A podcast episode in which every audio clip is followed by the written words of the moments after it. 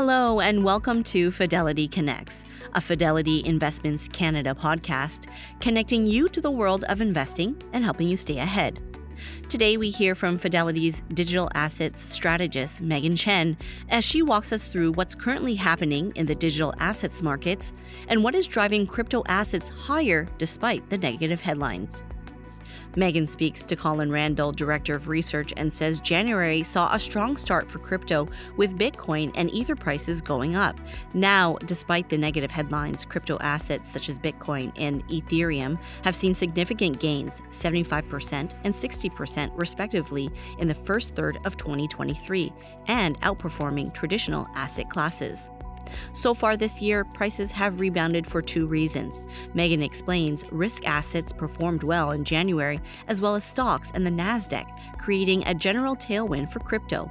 Also, the collapse of regional banks in the US also created a spike in Bitcoin. When vulnerabilities arise in the traditional finance system, they tend to be a tailwind for crypto prices, especially for Bitcoin, as it is the largest and most established cryptocurrency. Meghan also discusses the potential of central bank digital currencies, European Parliament's recent vote to pass markets in crypto assets, and she also gives an update on the Shanghai Capella merger. This podcast was recorded on May 5th, 2023. The views and opinions expressed on this podcast are those of the participants and do not necessarily reflect those of Fidelity Investments Canada, ULC, or its affiliates. This podcast is for informational purposes only and should not be construed as investment, tax, or legal advice. It is not an offer to sell or buy or endorsement, recommendation, or sponsorship of any entity or security cited. Read a fund's prospectus before investing. Funds are not guaranteed. Their values change frequently, and past performance may not be repeated. Fees, expenses, and commissions are all associated with fund investments. Hello and welcome to Fidelity Connects. I'm Colin Randall, Director of Research at Fidelity Investments Canada. We're about a third of the way into 2023, and the media headlines covering digital assets continue to carry a relatively negative tone, recalling 2022's market declines and numerous crypto corporate implosions. And yet, year to date, crypto prices appear to be telling a very different story with key digital assets like Bitcoin and Ethereum seeing significant gains of 75% and 60%, respectively, meaningfully outperforming many traditional asset classes. So, what's behind this apparent disconnect? What's driving crypto assets higher despite the negative headlines? To help us understand what's happening in the digital asset markets, we're joined today by Meghan Chen, digital asset strategist at Fidelity Investments Canada. In her role, Meghan is responsible for the research and development of new alternative products, including digital assets related solutions, and she's a digital assets subject matter expert at Fidelity. Meghan, thanks for joining us today. Thank you for having me. Well, a note before we begin today's session is part of a series of quarterly updates and will focus primarily on recent market trends, their drivers, and the implications for advisors and investors. If you're interested in finding more fundamental information about digital assets and blockchain technology in general, please reach out to your sales team or visit fidelity.ca. Also, you'll find Meghan's latest quarterly blockchain newsletter on fidelity.ca. So, Meghan, maybe we could start with the markets. Um, global crypto market cap, so the capitalization or value of all crypto assets, uh, stands at about just under 1.3 trillion USD today, and that's up about 50% year to date. Now, of course, that's still below where we were a year ago this time, about 30% below uh, the year ago uh, point, but clearly we're seeing some momentum to the upside. So, could you tell us a little bit about how Bitcoin, Ethereum, and other crypto assets have been performing this uh, this so far this year? Sure. So crypto had a really strong start to the year with Bitcoin and Ether prices going up more than 40% and 30% respectively in January. Hmm. But this is, of course, following a decline in Q4 of 2022 and more broadly throughout 2022 of crypto prices due to the collapse of several crypto related businesses, most famously uh, the crypto exchange FTX, which collapsed in November of last year. And so far this year, um, prices have rebounded. I think two reasons for the January rebound. One is that, more broadly speaking, risk assets performed well in January. So stocks performed well, the NASDAQ performed well. So that was the general tailwind supporting crypto prices in January. The second reason is hopefully that investors were more focused on the fundamental difference between centralized crypto companies such as FTX and the underlying uh, blockchain networks such as Bitcoin and Ethereum. So that was January. And in February and March, there were various bouts of volatility. So in early February, around February 9th, there was a drawdown in crypto prices. Um, so Bitcoin and Ether both fell by about 5%. And the driver behind that was the SEC charged crypto exchange Kraken uh, for offering unregistered securities in the form of their crypto staking program. And we can talk more about regulation later on, but this is particularly relevant for Ether because, uh, as we talked about last time, Ether now operates on a proof of stake consensus mechanism. Mm-hmm. And so this charge by the SEC introduces a certain degree of regulatory un- uncertainty around uh, retail staking services in the US. Now, in March, we had, of course, the uh, banking crisis in the US, mm-hmm. um, the collapse of several regional banks in the US, including two banks that were particularly relevant to crypto. So, Signature Bank and Silvergate Bank. And these two banks were the partners of several large crypto firms, including the likes of Coinbase, Gemini, Galaxy Digital. And so their collapse really triggered concerns around uh, whether there will be increased regulatory scrutiny around banks providing services to crypto companies. You know, what does this mean for crypto companies that want to access banking services going forward? So that caused a certain drawdown in early March. But then starting from around March 10th onwards, hmm. there, there was a general rally, both in crypto and in stocks.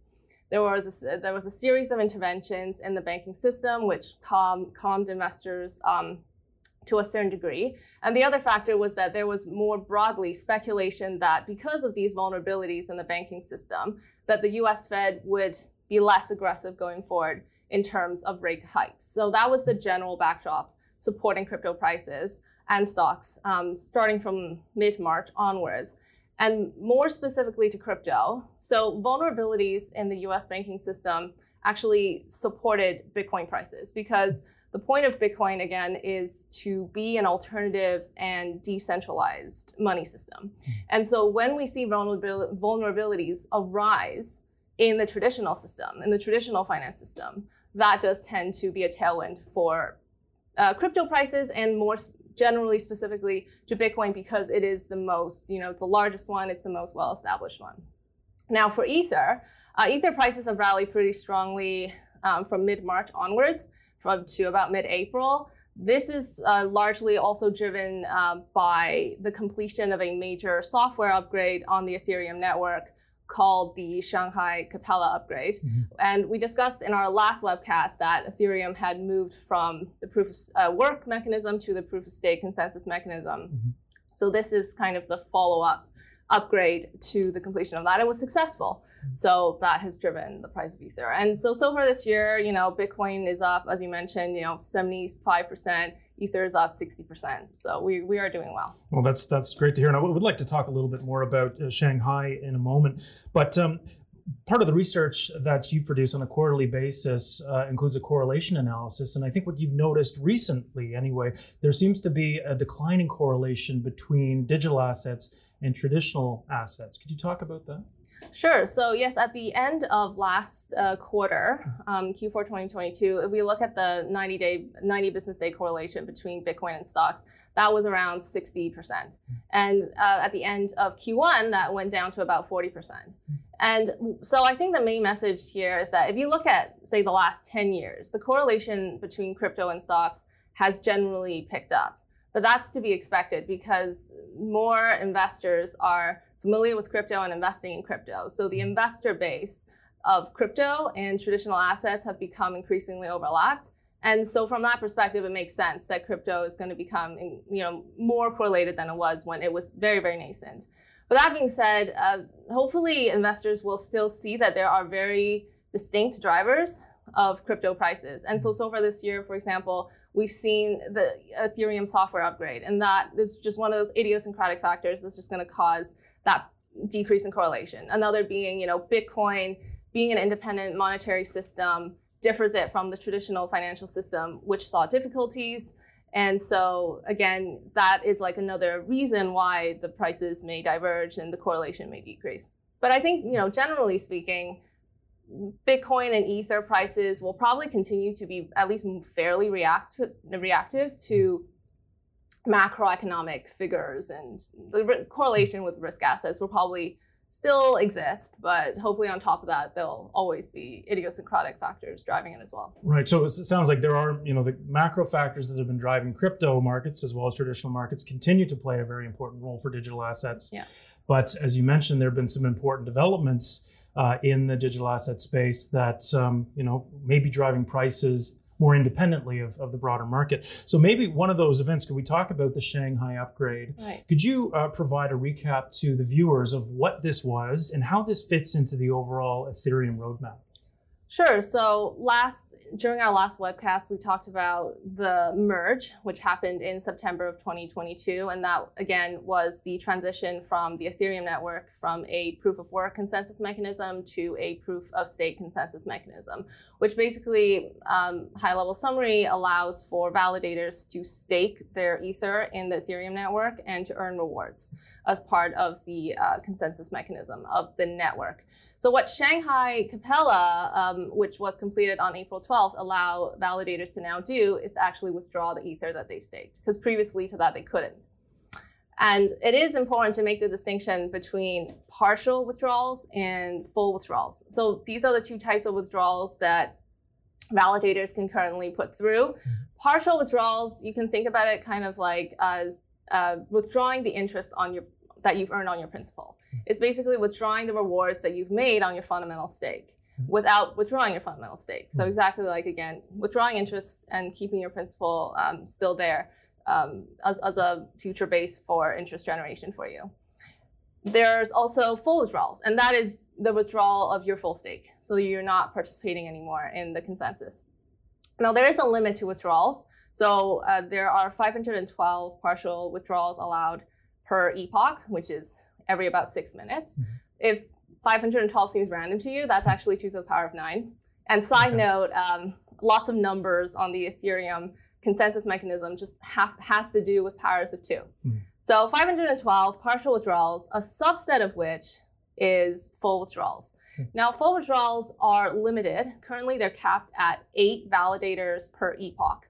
So mm-hmm. only eight validators can fully withdraw their stake per epoch, which again is about six minutes. And mm-hmm. this is really to try and control um, the, the traffic. So to make sure that there's no huge outflows or huge inflows from a validator state perspective. Mm-hmm. Now, it's currently eight, but that number can actually go up or down depending on how large the current base of active validators are. So if the number of current um, active validators goes up, mm-hmm. then it'll be more than eight, and vice versa if it goes down. And so far, uh, since the upgrade happened on April 12th, we haven't seen actually a very large movement in the uh, percentage of total ether staked. So it's remained at about 15%.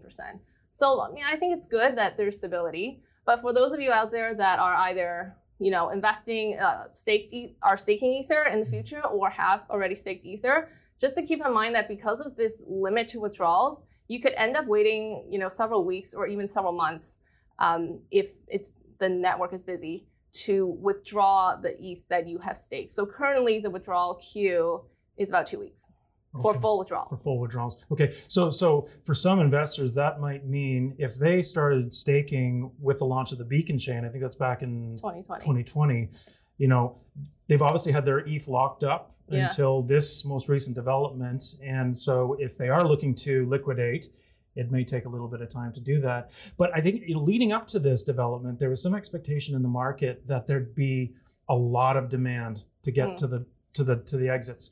What are you seeing on that front? So, as I mentioned, so far at least, it's um, the total amount staked mm-hmm. um, as a percentage of total Ether supply. It mm-hmm. has remained at about 15% mm-hmm. before and after the upgrade. Okay. So, that's positive in the sense that, uh, you know, as you mentioned, people were there were concerns that maybe there would be massive outflows and so on. And well, so far we haven't seen that. And um, but yeah, it is worth pointing out that of course one of the factors that have been draw- um, have been driving withdrawals Mhm. is Kraken trying to unstake all their ether, and this goes back to you know what we were discussing before about how um, the in February the SEC charged Kraken with uh, offering unregistered crypto securities in, in the form of um, their staking program. And as a result of that, Kraken actually had to shut down all their staking services in the US. And Kraken has about 1 million of Ether staked on behalf of clients, Mhm. and they'll be trying to withdraw a lot of that um, as, over the next couple of months. Right, right. Well, and so there was anticipation that we'd see a lot of sell pressure as a result of this. But it, as we get, you know, we mentioned at the top of the, the program, we actually seen the price of Ether climb uh, year to date. So uh, perhaps running counter to people's expectations, there have been net inflows. Well, not net inflows, I should say. There have been inflows Yes. into the protocol uh, at the same time. So, um, well, very interesting to watch that. Um, you mentioned Shanghai and Capella. Um, I've heard that referred to as Shapella. What's the difference between the two? So um, actually, this is a little technical, but basically, the Ethereum network has two layers. One is called the execution layer, and one is called the consensus layer. So the consensus layer is basically the layer that manages the consensus con- mechanism, the consensus uh, process, and the execution layer is the layer that handles all the transaction processing. So it's the same upgrade. It's just that Shanghai is the name attributed to the upgrade of the software on the execution layer, and Capella is the name of the upgrade uh, to upgrade the software on the consensus layer. So that's why it's like Shanghai Capella. Very, very technical, right? Yeah, That it's a little captures it all together in Yes, one that's term. Okay, excellent. So actually, we have a question here regarding the uh, Bitcoin dominance right now relative to Ether and other uh, altcoins, and I think in light of this important development for Ethereum, countering that, well, not countering, but you know, at the same time, we're seeing really strong performance of Bitcoin. How is that dominance of Bitcoin uh, sort of developing this year? So I would say over the last, like if you take a longer horizon over the last five, seven years, that dominance of Bitcoin over um, all the other altcoins in the market, all the other cryptos in the market has has decreased over time. And I think that's fair to expect just because, you know, Bitcoin was the first to launch. It, there were no competitors in the market. And then eventually, of course, as net, other networks like Ethereum has was introduced, the market dominance has gone down, but it's still um, around 40%. I think it's still fairly fairly dominant. Um, and I think that's as a function of the fact that Bitcoin's decentralized network, the, the the width and the breadth of its adoption in terms of nodes, in terms of developers, in terms of users, it, it's very hard to beat those network effects that Right. Bitcoin has accumulated. Right. Well, and actually, just wanted to talk a little bit about recent um, Bitcoin daily transactions. Uh, recently hit an all-time high, I think this Mm. week, and that's being driven by a new protocol uh, or a new standard on the Bitcoin uh, blockchain, BRC20 or Mm. Bitcoin Ordinals. Could you talk about what that means? Sure. So BRC20 is actually sort of like a side development that spun off of Bitcoin Ordinals. And Bitcoin Ordinals was a protocol that was launched back in January. Mhm. And what this allows, what this protocol allows, is for people to inscribe arbitrary data, whether that be images, video, or text, inscribe arbitrary data onto individual units of Bitcoin. Mhm. So the smallest possible tradable unit of Bitcoin is called a Satoshi. So what this allows is you can inscribe, say, a, an image on on a Satoshi. So for those of you that are familiar with NFTs, sort of, you're probably thinking that sounds a lot like NFTs, and that's exactly what Bitcoin Ordinals was introduced to do. It was introduced to introduce NFT-like um, things, units, um, to the Bitcoin blockchain, which is interesting because, of course, we go back to why Bitcoin was created and the original philosophy of Bitcoin it wasn't really to be a platform like Ethereum, which is more diversified, a general platform for applications. The point of Bitcoin was to stay simple and just be a payments focused network. Right. And so when that's why the introduction of Bitcoin ordinals is actually a little controversial. Hmm. Some people think, well, you're kind of going against Bitcoin's original vision and also these this idea of like you're inscribing arbitrary data on satoshis that challenges it, it complicates bitcoin's fungibility Mm, and it may also clog up traffic on the bitcoin network because these things are huge like mm. the traffic it takes up the size of the data that can be ascribed on these things Mm. it, it can potentially clog up a lot of volume and Mm. increase transaction fees and so on so it's been controversial we'll we'll see what happens. But one thing I do want to point out is that as opposed to NFTs found on platforms like Ethereum, one advantage of Bitcoin ordinals is that they are held, the images, for example, the underlying content are held directly on the Bitcoin blockchain. And this contrasts with, say, a digital art NFT stored on Ethereum, a lot of which um, the underlying data of a lot of these digital art NFTs, for example, on Ethereum, mm-hmm. are actually stored off chain. Okay. And mm-hmm. they're not, so you're, what's stored on the Ethereum network is just like sort of a link that points to where the actual underlying content is stored, mm-hmm. not the underlying content itself. And so that's been one of the concerns about NFTs on Ethereum and, and some other similar networks. And this is now sort of, well, Bitcoin Ordinals doesn't have this issue. But I do want to point out that, yeah, some NFTs on Ethereum do also store it on chain. It's just that most of them don't. So. Right, right. So, so this is really adding new potential applications on the Bitcoin blockchain, yeah. the oldest of the cryptocurrency blockchains. And do you see that sort of challenging uh, second place Ethereum for its dominance? I mean, do you see greater dominance for Bitcoin as a result of this development?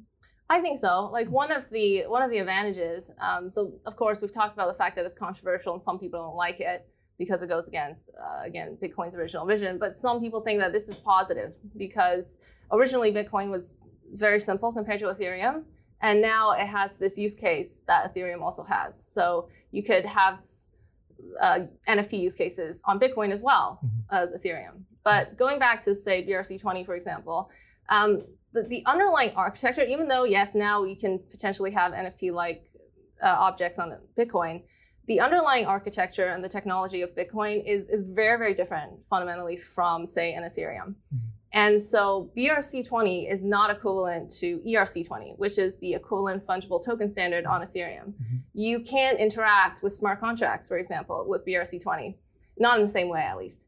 So it's not that Bitcoin is overnight all of a sudden turning into Ethereum. That's mm-hmm. not what's happening. I think we'll see where it goes. It's still very, very nascent. BRC20 only came out very, very recently. Ordinals just came out at the beginning of this year. Right. And we'll probably need at least like a year to see what the adoption curve looks like, what the use cases will look like going forward, and see mm-hmm. whether Bitcoin will really uh, end up challenging a lot of Ethereum's use cases or not. Okay, fascinating. Yeah. Um, there's a question about Ethereum's transition to proof of stake, and wondering if you see uh, potential issues or risks related to centralization that might come with a proof of stake versus a proof of work um, consensus mechanism that Bitcoin has. Yes, so both types of consensus mechanisms have centralization risks. Mm-hmm. And so in proof of work, for example, which is AKA uh, called mining, I'm sure many of you have heard of these mining farms where you have one centralized entity that holds a lot of the hash power, a lot of the mining power.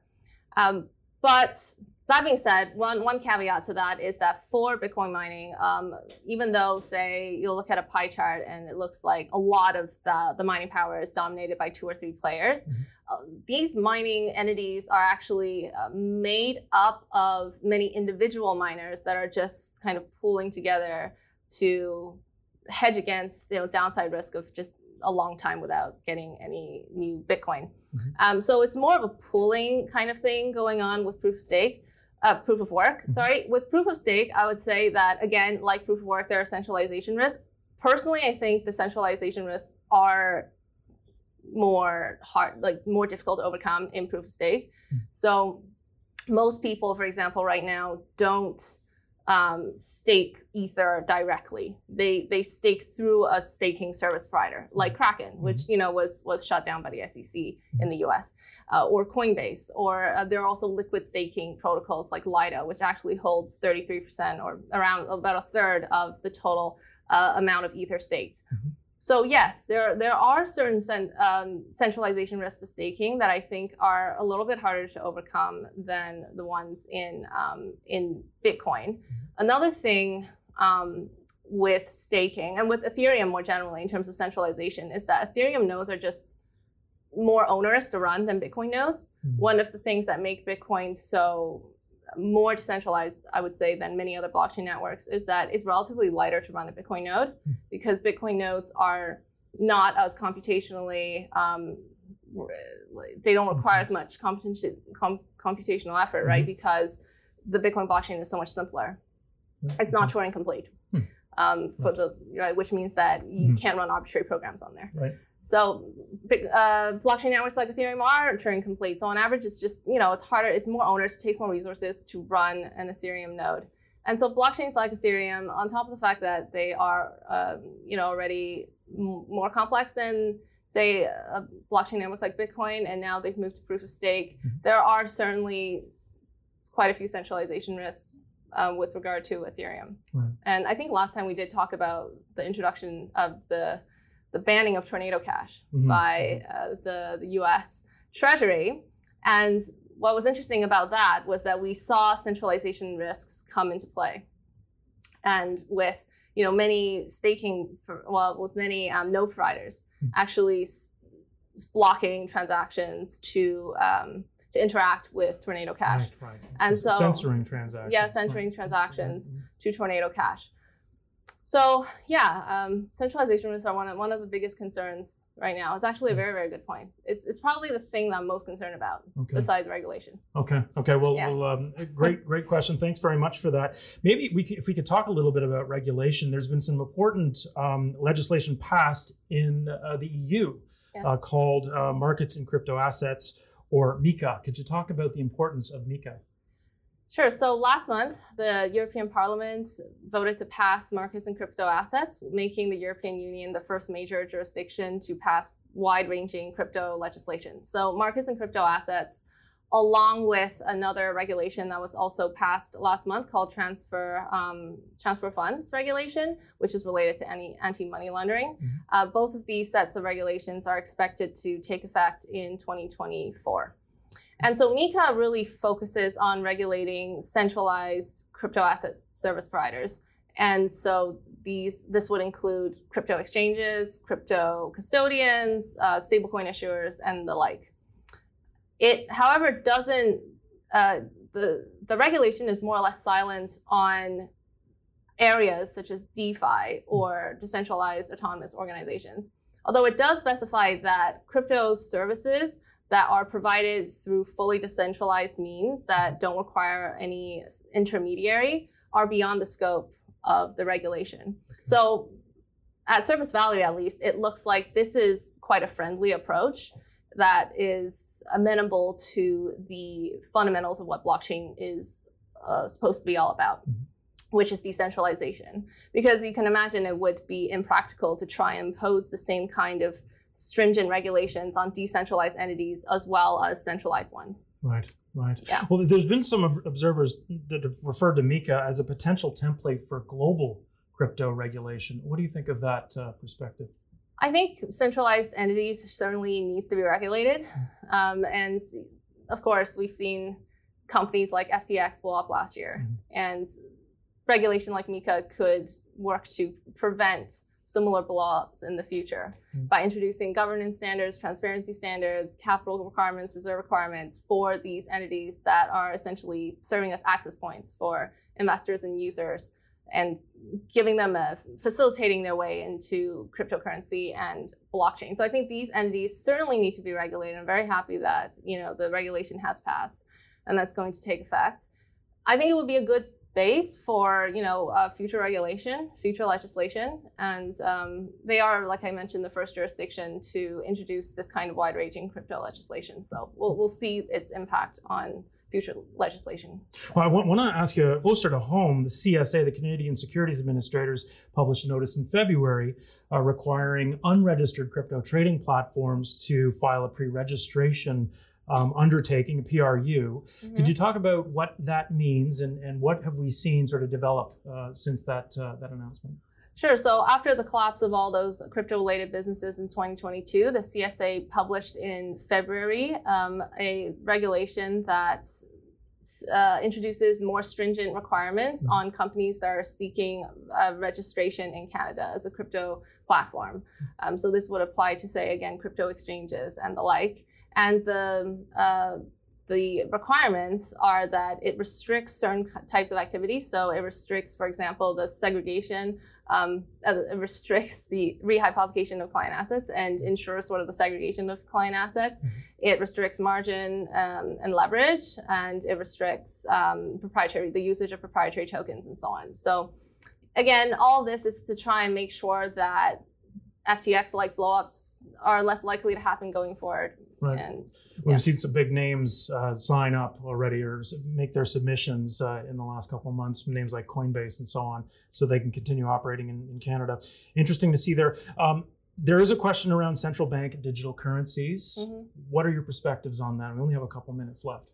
So this is an interesting topic. I, have gotten quite a few questions from advisors on this topic. Mm-hmm. So central bank digital currencies or, or CBDCs are digital currencies that are issued um, and controlled by central banks. Now, currently over 100 countries around the world, uh, representing over 90% of global GDP, are looking at the potential of launching a CBDC. So just at least exploring whether that be even just early stage early stage research as to what that could look like. Mm-hmm a handful of uh, com- countries have launched a CBDC. So the Bahamas, for example, Nigeria, Jamaica, and um, many other countries are in the pilot stages. So this includes countries such as China, India, Australia. Mm.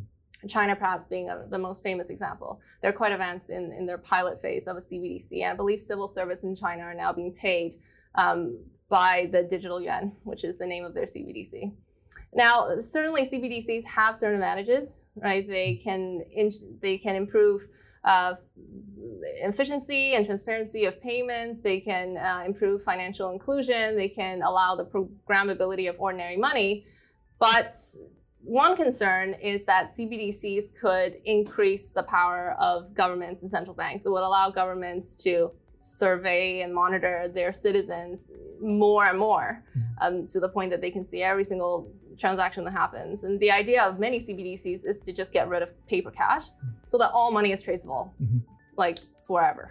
Right. Which, right. right. And yeah, sure, that has certain benefits, but you know, some people are you know reasonably concerned that um, the, the the increase in the power of governments. And I think this just really shows the difference between CBDCs and cryptocurrencies like Bitcoin and Ethereum.